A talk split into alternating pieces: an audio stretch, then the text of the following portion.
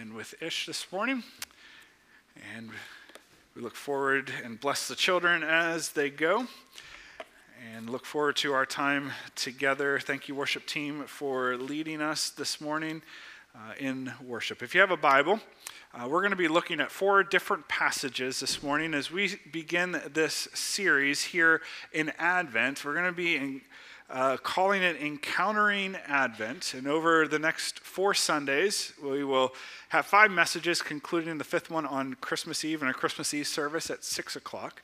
Uh, but we desire that these would be not just ideas, hope, peace, joy, love, light. That they would not just be ideas or concepts but that we would encounter the one who is hope, peace, joy, love, and light. Because that is where we are transformed, and that is where it moves from just a, an idea to a reality that transforms us deep within our soul. So this morning, we want to start with this idea and encountering Advent of encountering hope. There are sermon notes in your bulletin. If you have a Bible, open to the book of 1 Timothy, to 1 Timothy chapter 1 is where we will start. We'll look at four different scriptures, um, give you opportunity to flip through some scriptures this morning. Sermon notes will be, uh, the fill ins will be on the screen if you desire to be a note taker. So, number of years ago, back 2007 uh, into 2008, uh, there was in the presidential campaign former President Obama's 2000 campaign, there was a poster that was designed by an artist by the name of Shepard Fairey, who you may have seen, and as soon as I say the word hope, you may have your mind go to this image this image of hope with the portrait of former President Barack Obama. As much as this was representative of the in what he was uh, bringing as the policies that in his mind were going to bring change, regardless of what you think of those policies and regardless of what you think about him, it became more than just the change that he was saying that he was going to bring, to he began to be the representative for those who were supporters of hope. It's one of those things that, that came about during that time. And if you would say, oh, well, that was just President Obama, well, a few years later, there was this poster that came out as well during former President Trump's, where he had hope on there as well. And so it's not just limited to a president, it's not just limited to uh, President, former President Obama or former President Trump. We as people, whether it is a pro athlete who can win a game for us, or a doctor who can cure the ailment that we have, or the economist who can solve the issue of inflation and avoid a recession, or whether it's a scientist who can develop the breakthrough, we are people who are wired to look to people as our objects of hope. Certainly, we will put hope sometimes in things like money or philosophies or products or gimmicks, but we keep coming back to this idea that people are who and where we find hope. I believe this is because we are wired for that. But what we end up doing is instead of putting our hope in the one that we were wired to put our hope in, Jesus, we end up putting our hope in fallible human beings who may be able to provide some measure of encouragement or help, but will never be able to be like Jesus. Never, as we sang this morning, never let us down. And so there is one person that we want to exalt and we want to look to for hope, and that is Jesus. This morning, as we seek to encounter hope, we need to begin by realizing first that our hope is a person. Our hope is a person. Paul, in his letter to Timothy in 1 Timothy 1, verse 1, in his introductory statement says this Paul, an apostle of Christ Jesus, by the command of God our Savior and of Christ Jesus our hope. Of Christ Jesus our hope. Paul says right in this greeting to Timothy, he states that Jesus Christ is our hope. Our hope is not a thing, our hope is not an idea, our hope is not a reality. Our hope is a person, Jesus Christ. You know, as we begin Advent, there are going to be lots of talk, and you have maybe already had some of this talk around you or come out of your mouth along the way, but there will be lots of talk about hope. I hope I get such and such for Christmas. I hope that our family will be able to gather together for Christmas. And I hope that if our family gathers together for Christmas, that they're all going to get along at Christmas. Or I hope that we're going to have enough money to buy the gifts. Or I hope that I don't get too stressed out in this season to come.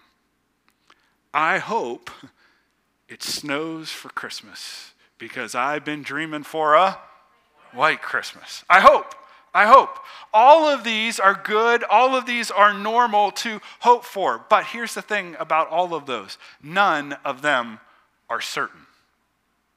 None of them do we know for sure will happen. But biblical hope, the kind of hope that Paul is writing about of Jesus Christ, our hope, that hope is a person. Biblical hope is certain. Biblical hope is certain because it is based on the person of Jesus Christ. He is the one that we sang about. We sang about God of Abraham in the song Promises. You're the God of promises. You're the one who is faithful and true. The scriptures say that all of the promises of God are yes and amen in Jesus. Jesus is the fulfillment of all the promises that God made to Abraham and on and on and on. And because he is, we seek to him encounter him this Advent. We seek to know him because he is the pre existent. In other words, before time even began, Jesus was. Jesus is the second person of the Trinity. God the Father, God the Son, and God the Holy Spirit. And though pre existent and fully God, we celebrate the fact that this person who is our hope left the glories of heaven and came to this earth taking on human flesh as a humble baby so that we might see and know God in human form. You see, our hope is certain. Our hope is a person. Our hope is Jesus. Not only is our hope a person, but our hope is alive. Our hope is alive. If you're in 1 Timothy, make your way back a little ways in the New Testament. You'll go to 2 Timothy, and then you'll come to Titus and Philemon Hebrews, then the book of James, and then after James, you'll come to 1 Peter. 1 Peter chapter 1, verse 3 Peter, the disciple of Jesus, writes this to the church at Rome 1 Peter 1 3. He says, Praise be to the God and Father of our Lord Jesus Christ. In his great mercy, he has given us new birth into a living hope through the resurrection of Jesus Christ from the dead. Now, because our hope is a person, Jesus Christ, I think it would make sense logically to say that that person needs to be alive if we are going to find hope in that person. There would be no hope if the person our hope is is dead. It's just the reality. But the truth of the scriptures say that our hope is alive. Jesus, in his coming as a man, came in that humble state, that vulnerable state of a baby, that he might come to experience life, to walk amongst us as we did and as we do. He came that he might demonstrate and bring the kingdom of God. He came that he might live a sinless, perfect life.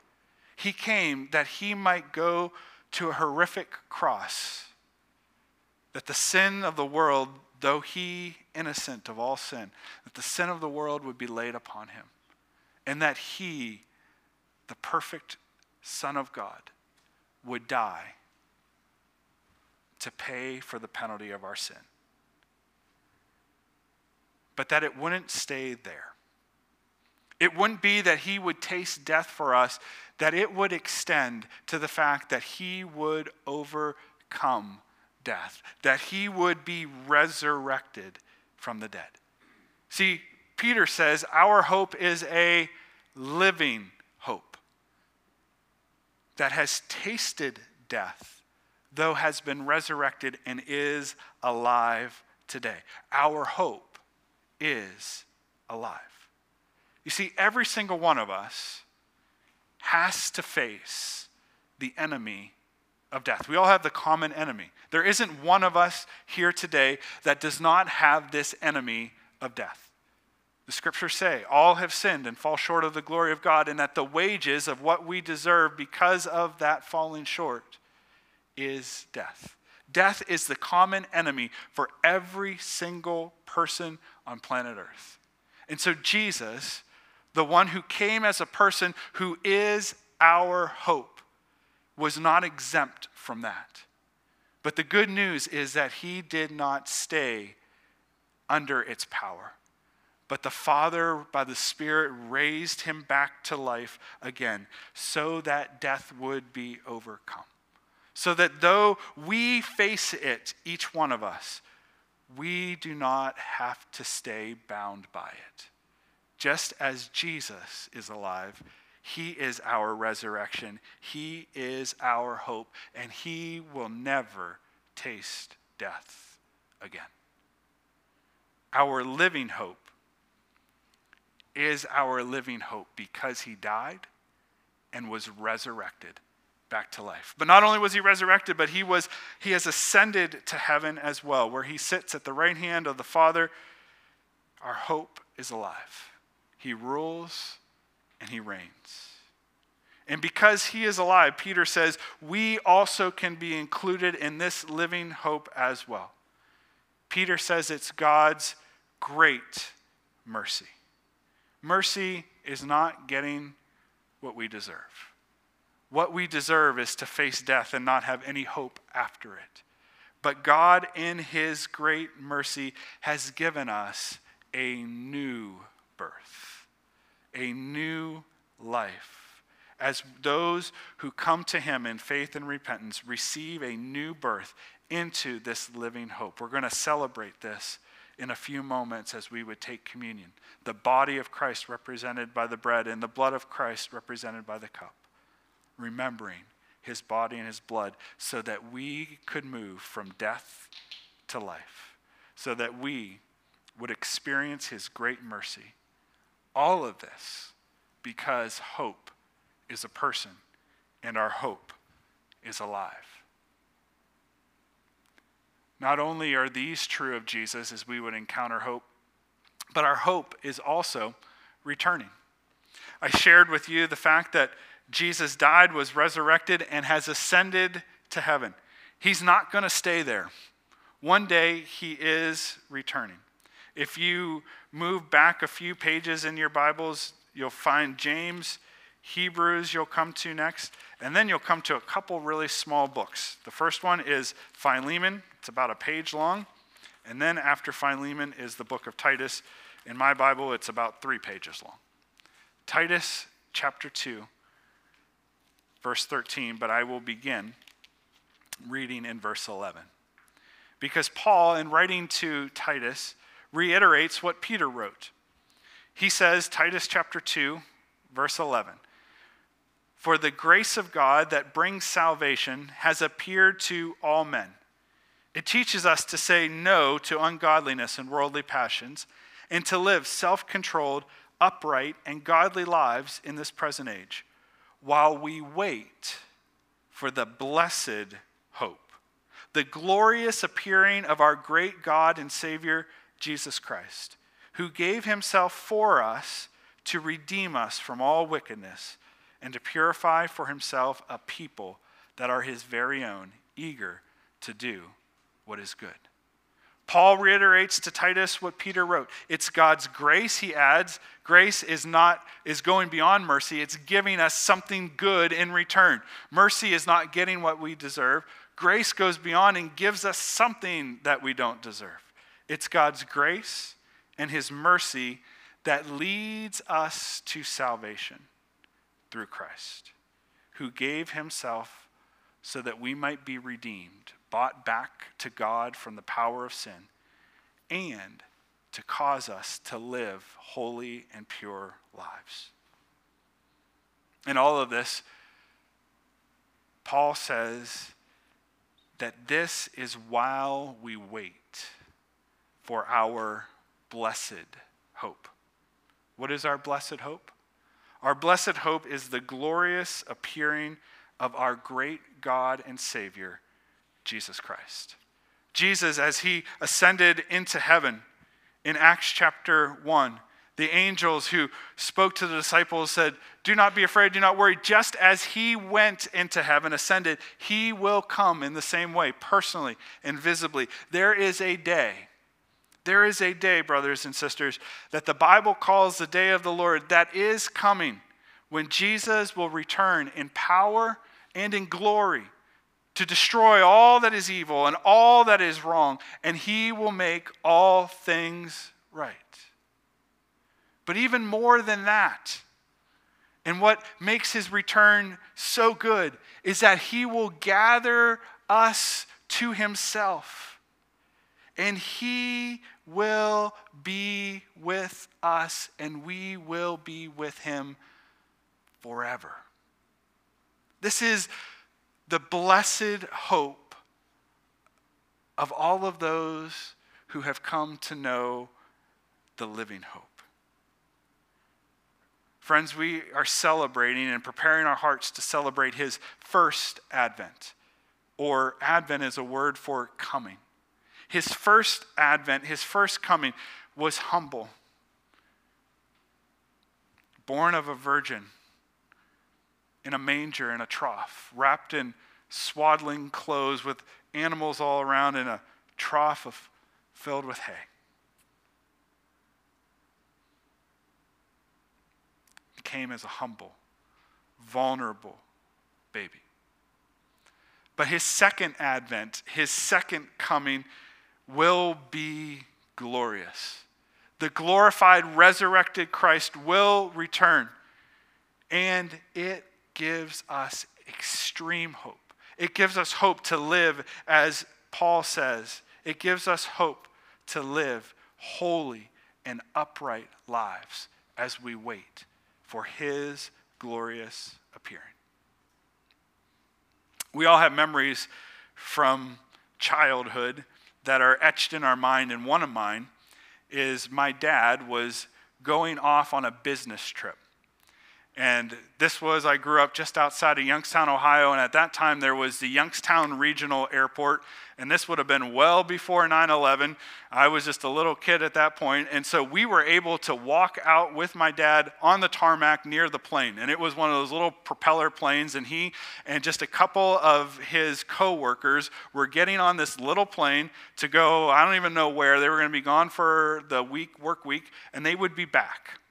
But we were able to walk out close there and be able to say our goodbyes to my dad. And then we came back into the airport, and there was an observation deck that was outside.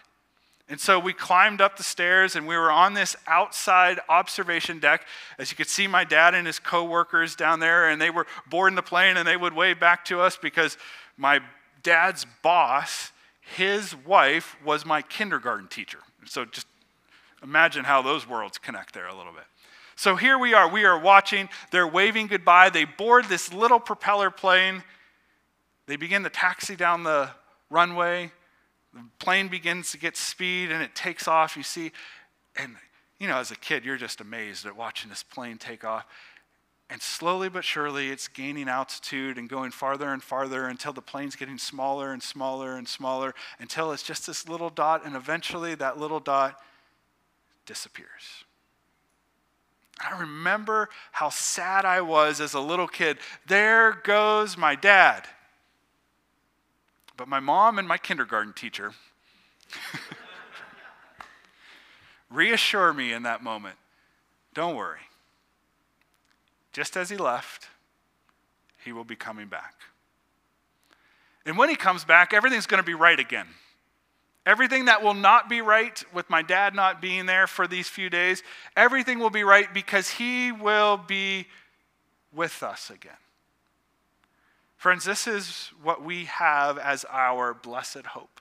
That just as Jesus ascended to heaven as the one who is our hope and the one who is alive, who tasted death and was resurrected and ascended into heaven, one day he is coming back. He is returning, just as he ascended. Our hope is a person. Our hope is alive. Our hope is returning. And as we wait, let us remember that our hope lives in us. Our hope lives in us. If you're in Titus, one more passage, you'll move back a little farther, you'll see 2 Timothy, 1 Timothy, then 2 Thessalonians, 1 Thessalonians, and then you'll run into another small book, Colossians. Colossians chapter 1, verse 27. Paul, the same writer of Titus, is the writer of Coloss- Colossians, and he says this Colossians 1:27. To them, and this is those who, the fullness of the gospel, this mystery of the gospel, to believers, to them, these saints who have believed in Christ, to them, God has chosen to make known among the Gentiles the glorious riches of this mystery, which is Christ in you, the hope of glory. Christ in you the hope of glory. The fullness of our hope is future.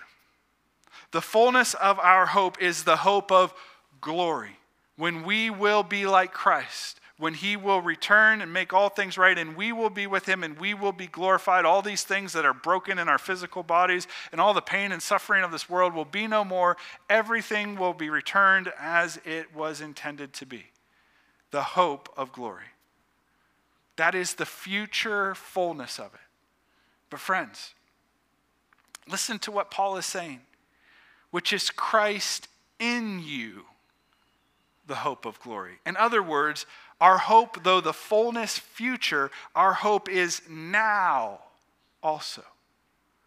This is this tension that we live with that hope has come the kingdom has come. Salvation has come. The love of God has come. The light of Christ has come. The peace and joy as we're looking, they've all come, but not full yet.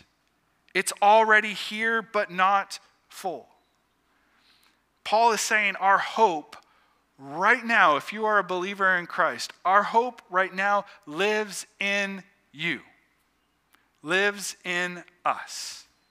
Christ in you now is the hope of glory future. Friends, too often I hear Christians talk about the future of heaven and the future of Christ's return as something that we are just kind of putting our time in here on earth waiting for. It's just this future thing, and we just got to grin and bear it and just kind of got to muddle through and yeah, there is this reality that there is much that we are longing for and looking for in this future fullness. But do you understand what we have right now? We have Christ, our future fullness of hope living in us now. He is with us now.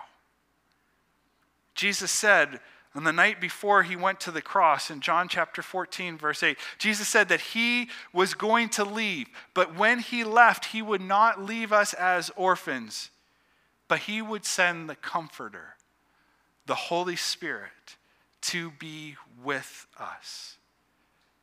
And Jesus said that when he did that, it would be he himself with us and living in us so that Christ, the hope of glory, lives in you and lives in me. Friends, don't miss the present hope now while we wait for the future fullness of hope. Christ in you now, the hope of glory. The fullness is coming, but it is present now.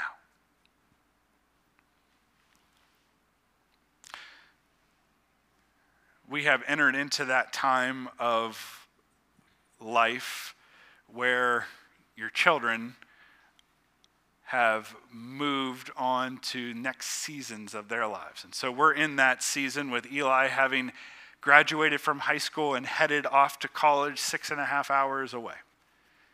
And so we're experiencing all of those things that family life has of just trying to figure out how do you live with this one that you knew so little and lived with you for 18 years now not being there.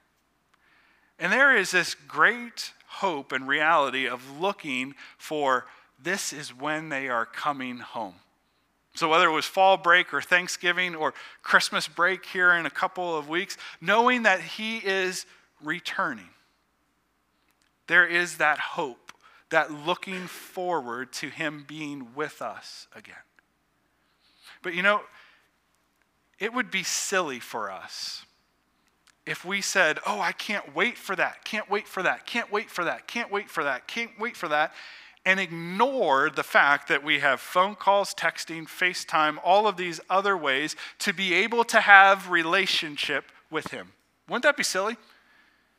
You would say, you are missing out on the opportunity to have a relationship with your son just because he is not here physically present with you. And so we engage with text messaging, phone calls, and FaceTime and Marco Polo apps, all these ways to be able to continue a relationship, though he is 400 miles away and six and a half hours away. And when he comes back, there's great joy. But the relationship has continued. The relationship has deepened because we stay connected together. Friends, our hope is a person who is alive and is returning, but do not just wait for the future. Christ, the hope of glory, is now. And he moves amongst his people. And he is moving and working in the world today. And he is inviting his people to join with him. And one day we will have the fullness of this glory as Christ returns. But today and until that day, Engage and seek after hunger and thirst.